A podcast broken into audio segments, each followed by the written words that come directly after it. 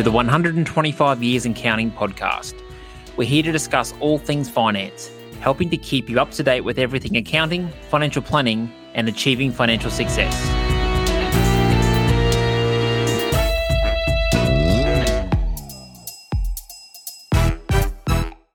Excellent. So yeah, welcome to the um 2022 budget number two recap. Who would have thought that that would have happened um, when we, we started at the start of January this year? But um, obviously, the Labor government has come in and they've produced their own budget after the um, the coalition government got overturned back in May. Um, there's been a couple of small changes and there's been a couple of reiterations, but as Brent said before, the most part of it has been sort of a reaffirmation of what had initially been legislated before by the previous Morrison government. And there's been some major projects in the region which have been affected by not only this budget, but a few other things that happened. So we'll um, recap on that as well. Obviously, the last couple of days, there's been a few major things that have happened. Um, that's going to affect most of central Queensland, I think, from there. But initially, the first thing was is that they, um, the new government essentially legislated that the um, annual reporting requirement for self-managed funds was initially flagged to be out to three years. So the previous government had said we're going to work towards having our SMSFs or self-managed funds being um, audited every three years. The current government has essentially quashed that in their head and said every year there's going to be a requirement for a self-managed fund audit. So that's a quite a big implication for a lot of our clients that are in business. So, uh, from our point of view at Canars, we have quite a number of self-managed funds um, in regards to business people who own their, their business real property or other properties, um, etc. So, essentially, what that means is it's the status quo as it is now, in that every year you'll be required to have a self-managed super fund audit like we do at the moment. So, a current set of accounts for your self-managed fund audit, um, self-managed fund process, plus also the audit on top of that. So that has essentially been um, quashed by the, the current government, where we could have an audit every three years. Um, and we're just going to stay as it is now, in that every year you have to get an audit on your self-managed superannuation fund. The next part of that is that um, they're going to limit the cash payments to ten thousand um, dollars for businesses. So anything over ten thousand dollars wouldn't be essentially be required to be in cash. Um, you would have to have it via bank transfer or the like, or a credit card payment. Um, they've squashed that in the head as well. So the ten thousand dollar limit on cash payments has been um, essentially removed. So cash payments can can happen to uh, an amount to be determined from there. So, right or wrong, I'm not here to judge, but the government previous had essentially wanted that cash payments above 10,000 would be illegal. That, that's not going to happen anymore either um, from there. So, initiatives that the previous government had proposed in relation to data sharing, um, and essentially residency requirements and things like that. The pre- the current government has said no, we'll we'll go without that from the time being. So nothing too major from a small business point of view or our clients' point of view, but just little minor tweaks here and there on, on the back end as well. Um, digital currency. So the, the current government has essentially reaffirmed the previous government's position where they are going to track uh, Bitcoin and all the other sort of digital currencies and um, have some data sharing between those uh, wallets and cryptocurrencies to make sure that everybody is make paying their fair share of tax on the uh, digital currency that um, is either gained or lost from there. So that's quite an important measure. Um, previous governments haven't really said too much about the digital currency or cryptocurrency, but they are essentially making sure that um, the data sharing keeps occurring between the cryptocurrency wallets and also the government's Um, it helps us out as tax agents um, to no end to make sure that we, we can ascertain how clients have sold or purchased cryptocurrency. Just saves dramas down the track with audits and things like that. Um, the next one is a very obscure one, but also a very important one if you've got intangible assets. So previously, if you bought an intangible asset, so an intangible asset is something that you cannot see or touch. For example, a, uh, a business or a piece of software or um, uh, something that you like a um, a patent. Essentially, that was the word I was trying to, to grab. Um, with the previous government, they had initially said that you could self-assess the um, effective life of that intangible asset. The current government has quashed it in the head and said, no, you can't self-assess it. And the status quo occurs where you can't depreciate the effective life of a patent or an intangible asset. I think that's probably a good measure whereby people were, were purchasing software which you couldn't really quantify or determine and writing it off as a tax deduction. Um, that's not going to happen anymore from there. The penalty units, if you were to be in trouble with the ATO, has increased from $222 to $275. That's pretty much in line with inflation. So um, if you're late with a BAS lodgement or you've done something wrong with super guarantee forms or um, if you're avoiding tax, etc., etc., the, the penalty will increase from $222 to $275. So um, in line with inflation and probably a good measure that's happened from the government from there. The two major things that have changed in the budget with this government compared to the previous government's budget. One is that the downsizer contribution um, has reduced the age from 60 to 55, where you can put up to $300,000 per person into superannuation if you sell your principal place of residence. Um, there's been quite a fair few downsizer contributions happen, not within our client base, but across the economy, um, from what I've read. So they're sort of expanding that as well to include more people that want to sell their family home and retire into a smaller house and put that into superannuation. So um, they've lowered the um, the limit on that. Um, they've also extended the asset tax test exemption for the sale proceeds from 12 to 24 months of the pension payment and decrease the deeming rate as well. So there's a bit more information available on that with the information that we sent out uh, in the email this morning. The biggest one that I can see with the budget is the FBT on electric cars, but I'm not quite sure how this applies too much. But previously, if you had a, a, a staff member or somebody who was on your payroll that had a $30,000 car, um, and they had a, a, substantial private use on that motor vehicle, um, they would have to pay a portion of their post tax income towards that motor vehicle. With the new budget um, from the 1st of July 2022, um, battery, hydrogen, and plug in electric uh, cars if they have a retail price below luxury car threshold, which is about sixty-two thousand um, it's exempt from FBT. So obviously they're they're encouraging more people to buy electric or hybrid cars, and the FBT exemption will apply no matter what the um, what the value of the car is under the sixty-two thousand dollars. So if you were to have a client or a or an employee that had 100% private use on an electric car, which was worth $50,000, it could be exempt from FBT, giving them a full tax deduction for that car. So it is quite quite a good measure from the government, it helps out if you can find a car under sixty-two thousand dollars, which is the luxury car tax threshold, um, and and that could be a, a benefit if you're looking in that sort of realm from there.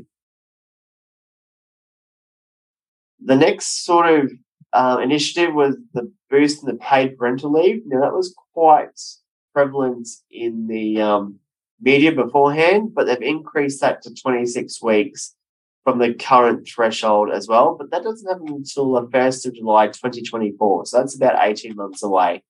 So um, that also applies to um, not just the um, mother, but also the father. So you, you're able to claim through Centrelink paid parental leave for 26 weeks. Now, I understand that's up from the previous 18 weeks of paid parental leave, um, but that's also going to cost the government a fair bit of money um, from there. The rest of the budget was really about extending the ATO compliance. So, i.e., making sure that the budget was able to collect tax, more tax from people that weren't doing the right thing. So, both in the shadow economy, the tax avoidance task force, and the personal income tax compliance program. So, previously, the tax office had come out and said that they're looking at rental property deductions as well as um, also work related deductions. And um, from there, they're really looking at people that are overclaiming compared to what their current statistics say is normal for that um, income bracket. So, for example, if you're a um, government worker, they would expect that XYZ would be claimed from there. Real estate agent, you would have this sort of amount of claims school teacher, you would have XYZ in claims. So they're really starting to crack down and data match income occupations to the amount that you claim. And they're really looking to do that a lot more with the personal income tax compliance program that's being implemented. The shadow economy essentially is really about um, making sure that businesses are following the rules and there's no cash payments, etc., etc. from there. Um, the other big part of the budget was more focused at the big corporate tax level, make sure multinationals are paying their fair share of tax. It's been in the media quite a fair bit, um, but they are spending some money towards making sure that multinational companies are having the same effective tax rate as what onshore companies are, and their compliance regime is going to really increase based on that.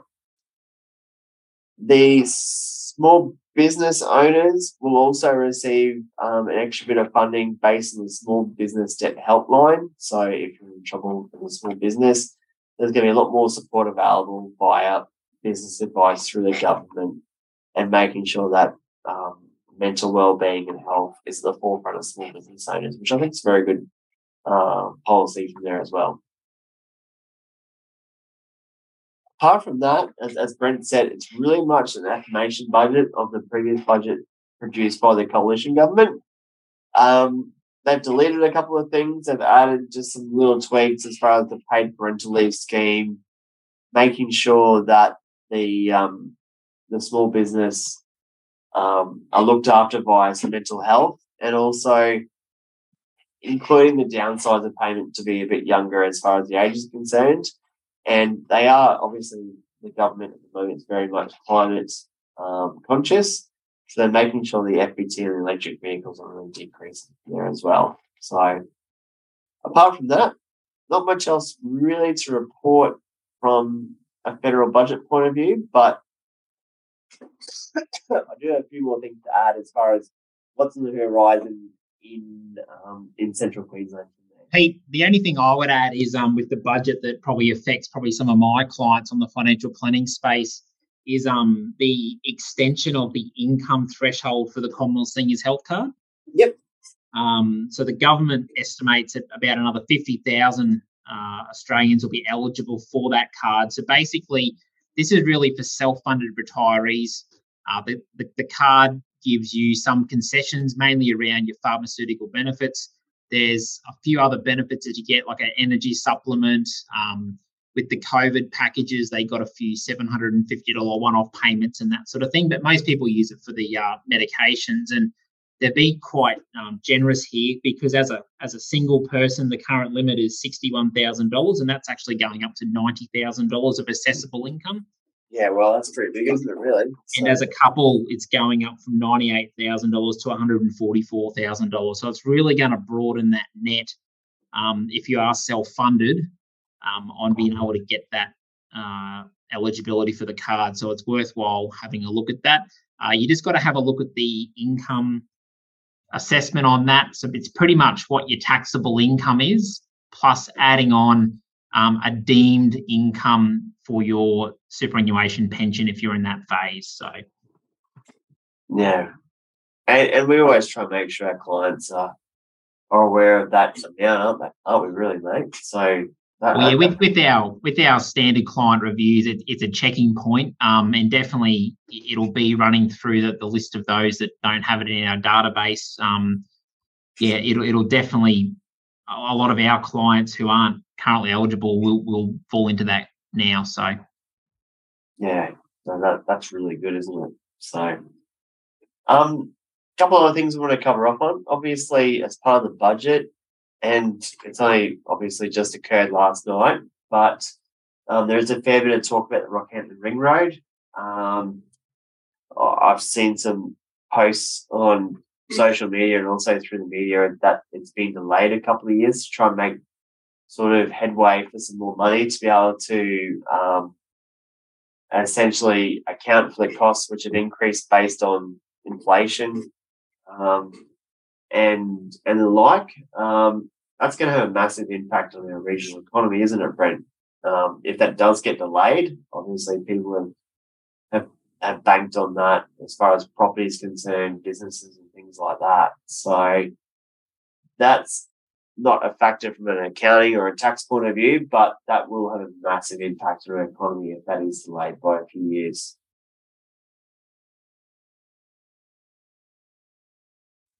Yeah, no, I, I yeah, no, I agree, hundred percent agree there, Pete.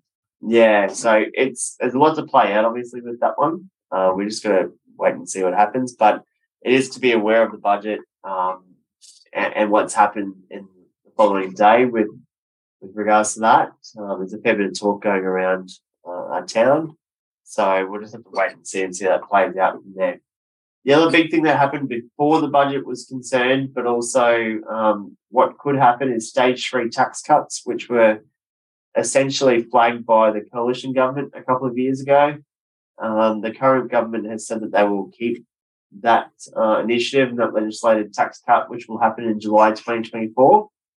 Yeah, July 2024, you might think, oh, it's a little way away, but it's not. It's actually two tax years away. So we've got this tax year, the next tax year, and then we're into July 2024. So the big thing with that tax cut is a simplification of tax brackets. Um, so currently we've got a few tax brackets in play, but what's going to happen is that the highest tax threshold will increase from 180,000 to 200,000 on the stage three. Um, and then the income bracket from 45,000 to 200,000 will be taxed at 30%. So there will only be three tax brackets under stage three, which will be zero to, sorry, four. So zero to 18,000 will be zero. 18,000 to 45,000 will be taxed at 18%, like it currently is. 45,000 to 200,000 will be at 30%, and then anything above 200,000 will be 45%. So it's a massive simplification of the tax bracket, um, which will mean that there's a lot of benefits to our clients who are in that 45 to 200,000 dollar tax bracket range um, to be able to increase their wages or do tax planning to make sure that they get the most out of their business and their business profits from there. That's still in play at the moment. Um, never say never as to how it goes, but we're still looking at that in the coming years, and we're getting a lot of questions from clients as to whether or not how it applies to and how it helps. But it does help quite a fair bit from that as well. The other thing as well is a reduction in company tax rate, which is on the cards. So currently the company tax rate for small businesses, that's if your turnover is under 50 million, is 25%. That could decrease further to 22.5%. But once again, we're, really waiting on the government to see what happens in the coming budgets from there. Also, don't forget that the um, instant asset write off. So, if you were to purchase an asset, which is a depreciating asset over a number of years, currently that is unlimited for a tax deduction. Um, that is still available up until the 30th of June 2023, provided that you have that asset ready and available for use in your business at that time. Um, there's been very limited talk amongst the governments about that. So it's very important to make sure that if you are looking to purchase any um, assets in the near future, that you get that done before the 30th of June 2023, or you could risk it being a depreciating asset like it was before COVID. Anything before that could be an instant asset deduction, which means an instant tax deduction um, on your tax return. Apart from that, that's pretty much everything from the budget as far as we're concerned as, as accountants and tax agents. Obviously, there's a lot of infrastructure spend and um, healthcare services and things like that. But as far as tax is concerned, it's very limited um, or a limited scope of change, which, good or bad, um, it it's definitely makes for a, a very um, consistent budget from our point of view, which which is quite good. That's for sure. Brent, I know you're online. You got anything to add to that at all, or? No, mate, that's a very good overall update. As you said, I didn't really see anything too major in the budget. You've covered most of it all very well, thank you. So um, I don't have anything further to add. Well, from what I read of it, the biggest thing was the FBT electric vehicles on the luxury car limit. Like that's quite big in the future if you can buy a car under that limit, obviously. Um, definitely have a look at that if you're looking at buying a, a new vehicle or a hybrid vehicle, um, or your staff are. If you can get it under that luxury car limit and have it FBT exempt, there are some some benefits for that. I'm not saying to go and buy a luxury or buy an electric car. I'm neither here or there on those ones, but um, that is quite good from a tax point of view, isn't it, mate? Really. Yep. Yep. Gotcha. Um, but yeah, everything else is very much the same. I haven't really messed with the tax rates or the superannuation rates or or anything like the capital gains discounts and, and things like that. So no, it's um oh, as you said, it's more a reaffirmation budget, sort of keep going it is, and we'll um, go from there. You want to wrap that up, mate, or yeah, I think we wrap it up. Yep. Thanks very much for everyone attending. Uh, it is recorded, so we'll send out a copy of the uh, link to the presentation. Just if you want to go back through it, anything again, um, I think most of you are subscribed to our emails, so we sent that budget update out this morning in greater detail. That if you do have anything you want more information on or how it may apply to you individually, then feel free to reach out to uh, your Canars uh, contact. Yep. All right. Well, thank you everybody for attending or listening, and um, have a great week.